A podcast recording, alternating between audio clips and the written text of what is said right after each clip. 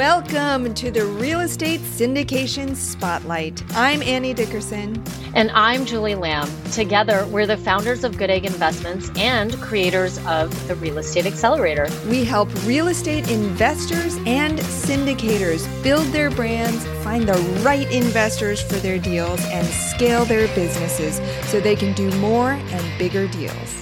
We believe that everyone has the power to make an impact through raising capital and helping people achieve financial freedom through real estate. We invite you to join the Real Estate Syndication Spotlight Facebook group so we can amplify our impact together. We know you're going to love this episode. And hey, be sure to stick around to the end of the show because we're going to reveal how you can be our next guest on one of the fastest growing real estate podcasts on the planet. Ready? Let's go.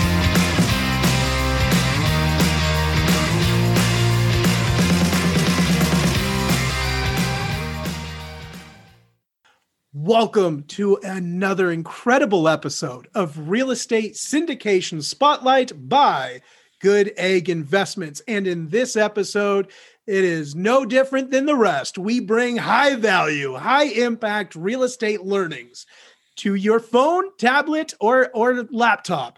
And we are here today. We are joined by Dave Foster. We're so excited to have him. Dave, thank you for joining us. It's great to be here. Thank you.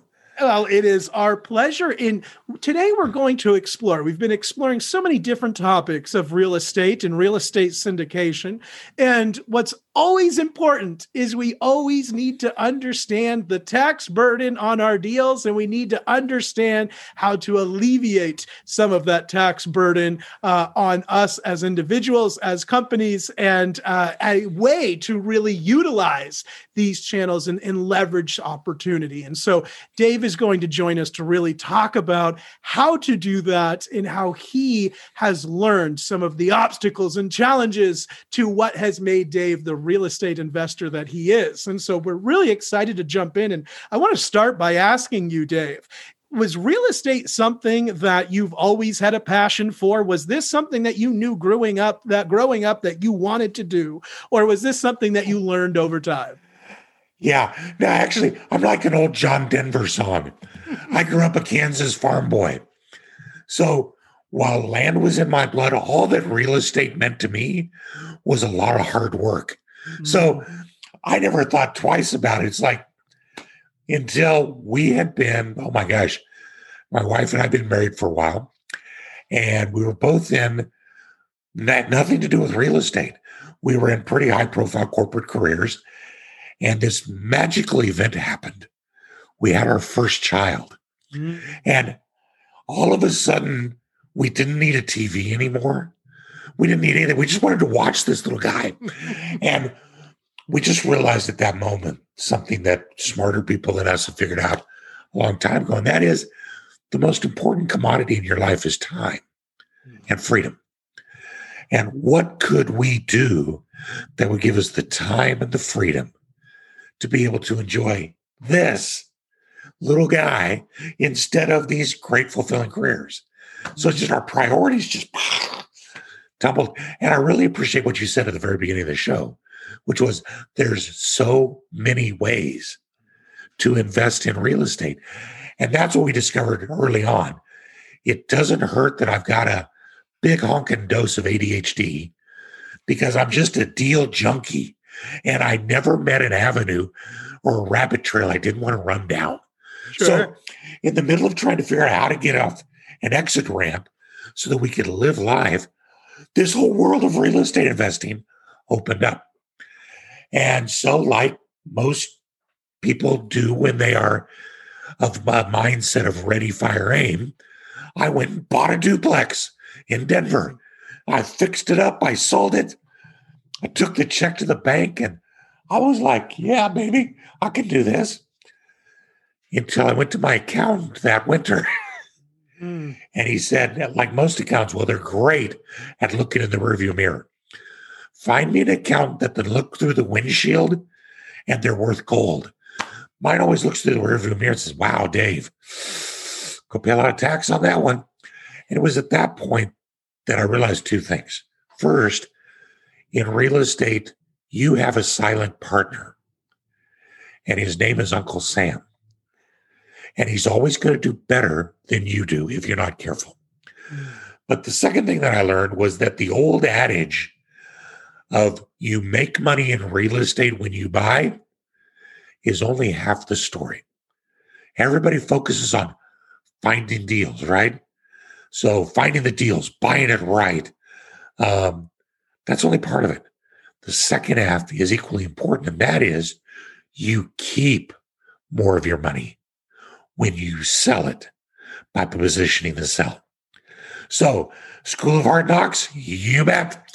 And right at that moment, this was 1996 ish, some friends of mine um, said, Dave, you know, if you would have done a 1031 exchange, you would have had to pay tax. I'm a great accountant. I said, What the heck are you talking about? And they explained it to me and said, We're starting a company. You want to jump in? I said, Oh my gosh, count me in.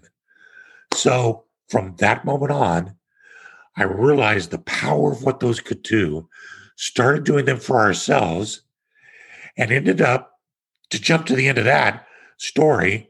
We ended up fulfilling our 10 year goal to within a week of 10 years, casting off our dock lines, sailing off on our sailboat with our four children, and never paying a penny from that point on in capital gains tax on real estate transactions.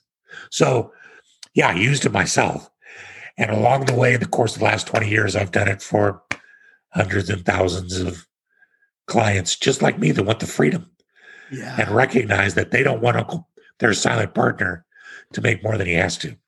Yeah, absolutely. And it's yeah, I've never I've never heard that analogy before. And you i've heard you know obviously versions you know of that. But the way that that you said that it just it really hits home. And it's so true because i recently just sold a property. And you know, when we're going through everything getting ready for closing and we're looking at you know what that potential taxes do and it's so overwhelming. It's like, why why are you getting so much money? I'm the one that's been holding this property. I'm the one that put in a new septic. I'm the one that did all of this. And Uncle Sam is walking away uh, with a little bit better profit than I am. And so I would love to learn a little bit more about how you alleviate this burden and not only alleviate it, but leverage it. That's the key word, the leverage word because with the 1031 exchange, all you are doing is indefinitely deferring the mm-hmm. tax that you normally would have paid on the on the profit from the sale. It's a relatively simple process. For the client, it really involves nothing different than selling your property, your investment property, and by using a certain process with a qualified intermediary, that's the kind of thing that nerds like I do, you buy new investment property. And part of that purchase, though, includes the deferred tax. Hmm. Simple as that. Well, okay, that doesn't sound like that's really all that powerful. You know, I made $100,000. That's only $20,000. How's that going to change my life? Well, it's that old observation where the guy walked up to the young whippersnapper and said, I'll give you a dollar a day for 30 days. Right or I'll give you a penny today and I'll double it every day for 30 days. And the foolish young lad is the one that chose the dollar because it looked like more. Well, what does that illustrate? The power of that deferred tax over time is what, and nobody gets this right, it's what Albert Einstein called the eighth wonder of the world. Everybody thinks that's a Warren Buffett quote. It was Albert Einstein that said that um, the leverage compound interest is the eighth wonder of the world. He finished the quote by saying, Those that understand it will benefit from it, those that don't will pay it. Mm. And either way you're at in your life, whether you've got a lot of debt that you allow to compound for a living situation or to invest in real estate, you're compounding your debt. But every bit of deferred tax that you get to use going forward, that's compounding your return. And we love to throw out an example in our CE classes for realtors where two clients will take the exact same properties and through only five transactions over 20 years, they will buy exactly what they can buy, have all the same appreciation and everything. The only difference is one does the 1031, so they get to use the deferred tax. One doesn't. And at the end of their 20 year career, the investor that did the 1031s owes $500,000 in tax. oh, but they control $12 million in real estate as opposed to the other investor who owes nothing in tax, but only controls $4 million in real estate. Wow. That's the difference that the 1031 allows. And you don't think about it because how does compound interest work? It works day after day after day. So the 1031 is really the long game to lasting wealth. But you have to be disciplined to take advantage to keep those tax dollars working for you instead of sending to the government. I want to talk about the long game and the discipline that's required in a second. I really want to emphasize this example that you gave us because on the surface, half a million dollars in tax, zero dollars in tax. You know, just right there, I want to pay zero dollars in tax, Dave. Well, do I want to be holding to $12 million in assets or $4 million in assets? And I will pay that half a million dollars in tax for three times the value. Yeah. And what was really interesting, take that the next step, right? How much cash flow would you need from a $12 million portfolio to pay off your taxes? Oh, around three or four months. Right. So you just say, okay, you know what? I think I'll pay my taxes. So I'm just going to save four months of my income, pay the taxes off. Yep. It doesn't have to hang over your head forever. But here is the end of the story that's even better. Because remember, the 1031 is simply deferring those taxes. Mm-hmm. They're still out there. Like that one investor, he's, I don't know, what do you think? Is he losing a lot of sleep at night? Because he owns 12 million in real estate, knows 500,000 in right. taxes. He's probably still sleeping pretty good. He's sleeping fine. But there is a mantra in our industry that is called the four D's. And those four D's are defer, defer, defer, and die. Yep. Because in the 1031 world, and this speaks to the discipline, as long as you never sell your replacement property, you never pay the tax.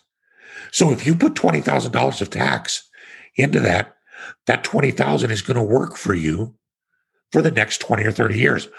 Let's compound the interest on $20,000 over 20 years in your pocket.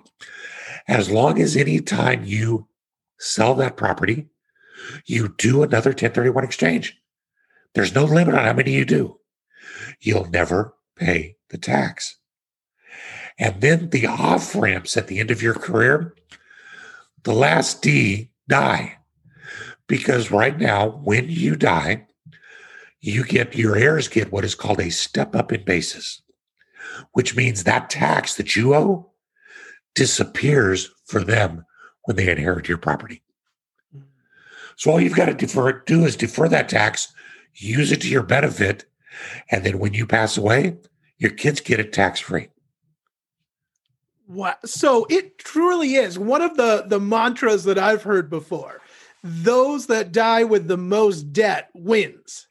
well, yeah, that's that's that's a great way of saying it.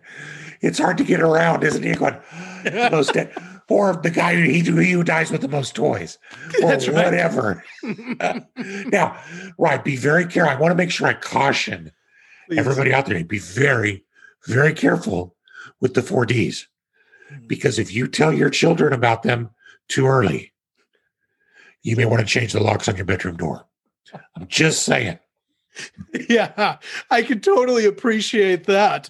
Uh, it's so interesting. I, so I want to talk about the the discipline in this though, because you talk about it being a long game, and we talk about that off ramp. So there obviously has to be a line to to rolling this over and, and maybe it's death.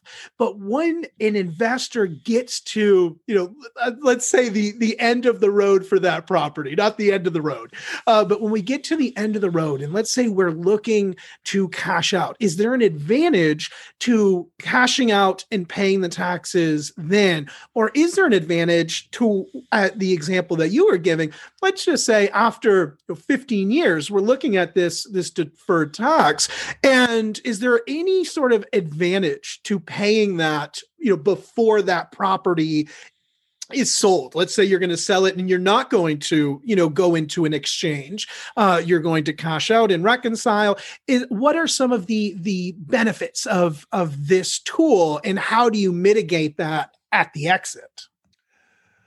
Great question. You know the the uh die hard live free or die hate tax guy here. Let's say, of course, there's no reason to ever do that. but there can always be reasons in your life. You know, sure. you have to measure those out. But I think for me, the basic principle is that every day that those tax dollars are in my pocket is one extra day I make the money. So I want to delay it as long as I can until finally there is that compelling reason that says it's it's time to sell and pay the tax. Right. But leading up to that, though, um, I like to talk about off ramps, mm-hmm. and there's a dozen different off ramps that don't cost you the tax dollars. Now, for instance, we talked about the four Ds. Well, that last D of death is an off ramp, mm-hmm. but during the rest of your life, you use that money for your benefits, for your benefit. Now, someone may come using today's market as a microcosm. What's happened in California? You know, the properties have appreciated like crazy, yeah. but nobody's making any money renting them. And you've got a California property that you need cash flow from. So what can you do? Well, the 1031 exchange is perfect to sell that California property and go and buy a property in some other market around the country where cash flow is better. Maybe you get a better cash flow in Indianapolis or St. Petersburg, Florida, or up there where you're at in Maine. So you can change with the 1031, you can change the location of your real estate. Hmm. We have we work with a lot of servicemen and women, and they're fun because they'll use their VA loan to buy a primary residence where they're stationed. Now, the 1031 is only for investment property. But when they move, they will go to another station and they turn that into a rental.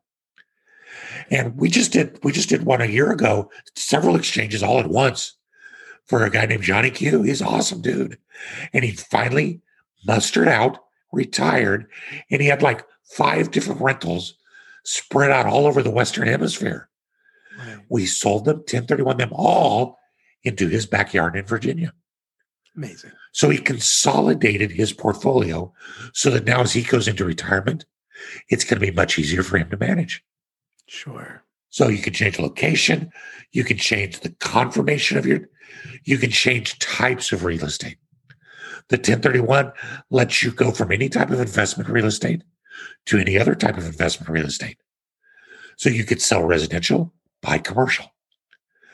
You could also hmm. sell where maybe things are peaking and go buy in an emerging market.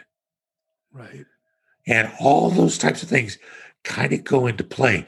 And that's actually the discipline that I do is to go through the process of saying, what are my alternative uses and sources? Here's the decision that I'm facing. I need some cash for whatever reason, right. or I need to sell this property for whatever reason. What are my alternative uses and sources? How would I use this money? Where would I use this money? If I need the cash, what other sources would I have to get it? And this leads into one of our other in game sort of investments that speaks to the sign and then over your right or left shoulder. I don't know which one it is. I can never figure out with cameras. But right. at some point in time, we grow tired. There it is. Huh? We grow tired of me. Is that right or left for you? It's right, uh, isn't it? Yeah, my right. Yeah. I've got a son that learned to drive doing this. Which one's left? Which Unfortunately, the steering wheel became optional at that point. The yeah. other right. Exactly. He had done great in England. Uh, I digress. What were we talking about? Syndication. At some point in time, as investors, we want to slow down. Right. We want to either we're either tired and don't have the energy. We want to consolidate, start to do some of those things that we want to get time to do. So syndications and passive investments can be can factor huge. But here's the problem with the 1031 exchange is that it is limited because it is only real estate for real estate. And most of the more attractive syndications out there right now tend to be limited partnerships where what you are buying is not real estate. You're buying a membership interest in the partnership. And unfortunately, that doesn't qualify for 1031 treatment. Sure. So, okay, so here's Dave and Ryan. We're sitting there going, all right, it's time to reshape this thing. You know, we got to get rid of this, this highly appreciated property, right? So what are we going to do? Well, what, what are our alternative uses? We still like real estate. We still like generating income off of real estate. Okay. We'd really like to turn it into something passive. We'd like to go into syndication, but that won't work selling this property. So, what are my sources now? Well, I got to get rid of that California property, anyways, because Arizona is a much better investing climate. So, I think what I'll do, let's sell the California property. Let's do a 1031 exchange into Arizona. Now, what did we accomplish with that? We deferred tax on the profit. We're getting better on net operating income because it's a better investment climate. And now let's do a cash out refinance. And with that cash out refinance, yes, that's going to hurt the performance on my Arizona property a little bit, but I'm going to just take it down to where it's still positive. Sure. So no muss, no fuss. It does its thing. And I'm going to take that cash, and now that cash is tax free. Now I'm going to use that to go invest in a syndication. Mm. So I position my real estate where it's going to be out of harm's way, just kind of magically doing its thing, but I'm going to get the cash out of it to go invest in a syndication where I can get a better return and a passive return. Right. So look at all the things I just accomplished in that one move. Right. It's incredible. So, what does a successful syndication deal look like to you, Dave? Because this is incredibly powerful for those of us that are, you know, looking. And for me, right, this was something I needed to use on on a property that was my primary residence, was no longer my primary residence. My first home was a duplex, and the pandemic raised the value to the point that it's like, why am I doing this one house? When two houses, you know, would be much more right. lucrative. Absolutely. And you know, going going through that, and it does. It takes so much discipline. When I tell everybody, you know, if you think that you know necessarily like that phase is is super passive, it's not. You know, it's it's part of my entrepreneurial venture. You know, putting in the septic, you know, fixing the roof. Like it was I don't want to say it's fun, but like it's it's fun when that's not like your get up every morning at seven o'clock and go do it.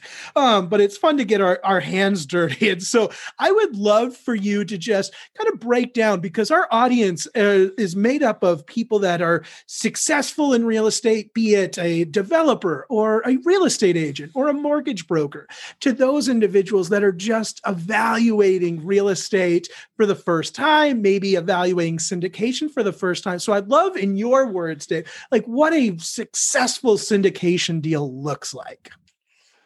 Wow, that's a big question. um, you know, I, I always I like to take this back to the word itself and its actual origins. Syndication, really at its base level, simply means more than one person getting together to buy something together. They form a syndicate. Hmm. Could be a syndicate of two or a syndicate of a thousand. Where we commonly use this name in the uh, in the you know 20, 30, 40 years ago, where it first came into popularity was in racehorses. Racehorsing syndications. And then it became sports franchise syndications. And in real estate now, it's what? Everybody wants to do a multifamily syndication. But all it means is that we're gathering together a group of people that are going to buy this asset and do something with it. Sure. And so that's the syndication. So, what does a good syndication look like? I, have, first of all, it's one where you know, trust, and like the model of the other partners. Hmm. Whether you're simply a passive member and having to depend complete having to depend completely on the general partner, or whether it's just two of you that sat down with a cocktail napkin and said, let's go buy a property. That's a syndication. Do you know? Do you trust? Can you make decisions? And if you don't get to make decisions, do you trust the decisions? And the only way you, you get to know stuff like that is through what? Experience. Right. And not just your experience, but the experience of others. So good syndicators are going to have made the turn a few times. And at the risk of someone like you who's 21 and just graduated, yeah, you're probably not quite 21, but that's No, okay. at the, at the time, I'm 30 now, almost 31. Everybody and their mother who didn't have a clue about real estate has made money in real estate since 2010. yeah. It's just the fact of the market that you could have tripped over yourself and where your nose hit the ground, you buy it, you made money. So you do want to really pay attention to the fundamentals of the syndications that you're looking at moving into and their longevity. Not just how many times have they turned over full cycles, but have they done that before 2010? Honestly, the person that I would pay gold to is the person that bought a property in 2005 and is still around doing business today because they know how to go through an up market, through a down market, and back through another up market. So it's that it's that knowledge, it's that experience. You know, return. Who can speak to returns? Every bit of every point in the market is different in terms of returns, but it's it's kind of a Goldilocks thing as well, though Sure. right? There might be the return that's the promise that's huge, and that's too much because it's never going to be true. Right. And then there might be the return that's offered that's so stingy and small that it's too small because the syndicator's keeping too much. And then there's that one that's just right.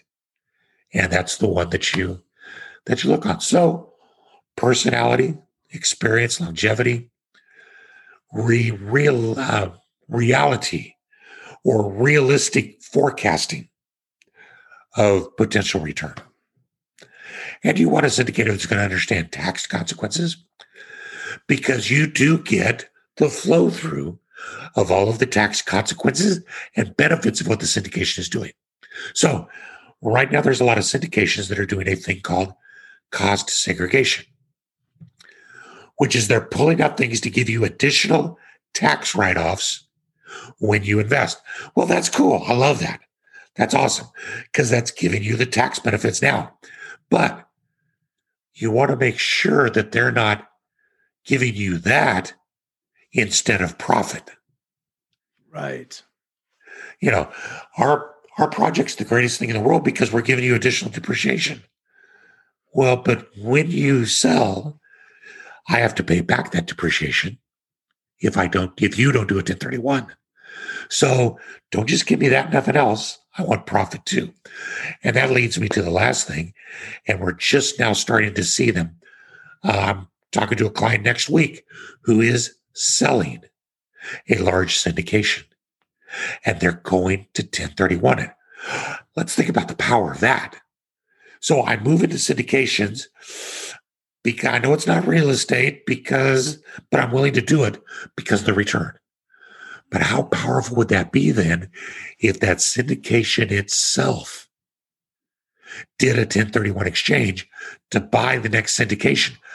I, as a member of that LP, I have to go right along with it, which means on the sale, I don't pay tax. And I'm right back in the next value add project with them. Right. That is going to be, if the syndicators can start to pull this off more frequently, that's going to be the game changer in the syndication market. Because mm. you're going to generate bonus depreciation for clients. You're going to generate healthy profit on the exits. And you're going to be able to let the client go forward into the next project without paying any tax on the profits. That's going to be monster. That's beautiful. It's amazing. And one of the things that you said is talking about your experience. You know, the success in syndication is going to have a lot to do with our personal experience, but also the experience of those around us. And that's something that uh, Annie and Julie, our founders at uh, Good Egg, really, really uh, emphasize is that, you know, half of the, the value is in the team and, and in the network there. And, you know, it's special because, you know, a show like this, we're, we're helping other people find, you know, potential mentors and people that they can connect with. And you know, before we wrap up, that's obviously, you know, something that I really want to uh, showcase for everybody is is how. You know this has been such a, a wealth of knowledge in in 20 minutes or so but how do we stay connected to you dave? And for those of us that are potentially interested you know are there any other resources that you provide that could help us learn some of these uh, I, I don't i want to call them keys to knowledge? Yeah they're well keys is a good is a good analogy. They're just little tiny bits what happens when you turn the key, you open a door, you hmm. go into a much larger room. And everybody who thinks, oh, 1031 exchange is just going to be selling and buying property and not paying tax is shortchanging the strategic use of this. Whether it's doing the refinance to go into a syndication, whether it's helping to vet where you're going to put your next property, whether it's using tax dollars as down payments, or a couple of things we didn't even talk about how to use the 1031 to buy what's going to become your next retirement home, or how to buy use the 1031 to buy the condo that you want to use to ski out of. All those kinds of things are applications that take turning a few keys to open up the bigger room of strategy. And so that's really where I've lived is I, I just I don't want to just be a, a button pusher then we sell, we buy. I want to have a focus. And I like to help clients define and flesh out that long term focus and direction and strategy for them to go. So, to do that, what we've done over the last 20 years, we started out with an emphasis on education. When the market crashed in 2008, two thirds of the realtors in America went out of business we lost a bunch of 1031 knowledge right then, didn't we? Right. At that point in time, the largest buying demographic, and yeah, you resemble his remark, the largest buying demographic at that time was moving into middle school. Mm. They knew nothing about 1031 exchanges. So we've had to rebuild this entire knowledge base about the power and the possibility of. So, second time around, we developed an education vehicle called the 1031 Investor. Perfect. And you can go there at the1031investor.com. And there are calculators, there are articles, there's 30 or 40 YouTube videos guaranteed to cure insomnia. And they deal with every aspect that's going to help you get to wherever you want to get to whether it's into retirement tax free, whether it's into syndications and passive, or whether it's into higher cash flow, or whether it's into a good nursing home that your children pick instead of a bad one that they pick. All using the 1031 exchange. That's amazing. And so, for the audience at home, that website again is the1031investor.com. And of course, Dave, we'll put links to that in our in our show notes, so that way everybody, our esteemed uh, audience at home, will be able to check that out and to connect with you further. But Dave, I want to thank you so much for joining me and Real Estate Syndication Spotlight. This was incredibly eye opening and so much more information to dive into. Appreciate it. it was great being here. And I just want you to know the rest of the day while you're shoveling snow, I'm going to go brush sand off my patio. wow. You know what? Thank you for that, Dave. Uh, we we absolutely are shoveling up here in Maine, uh, but I'm glad that you are warm and safe. And of course, we are so grateful to all of you tuning in right now, be it on your smartphone, your tablet, or listening to us on your way to work. We're so grateful that you're joining our little community here. And be sure to check us out and to join us on a our next episode of Real Estate Syndication Spotlight with our friends at Good Egg Investments.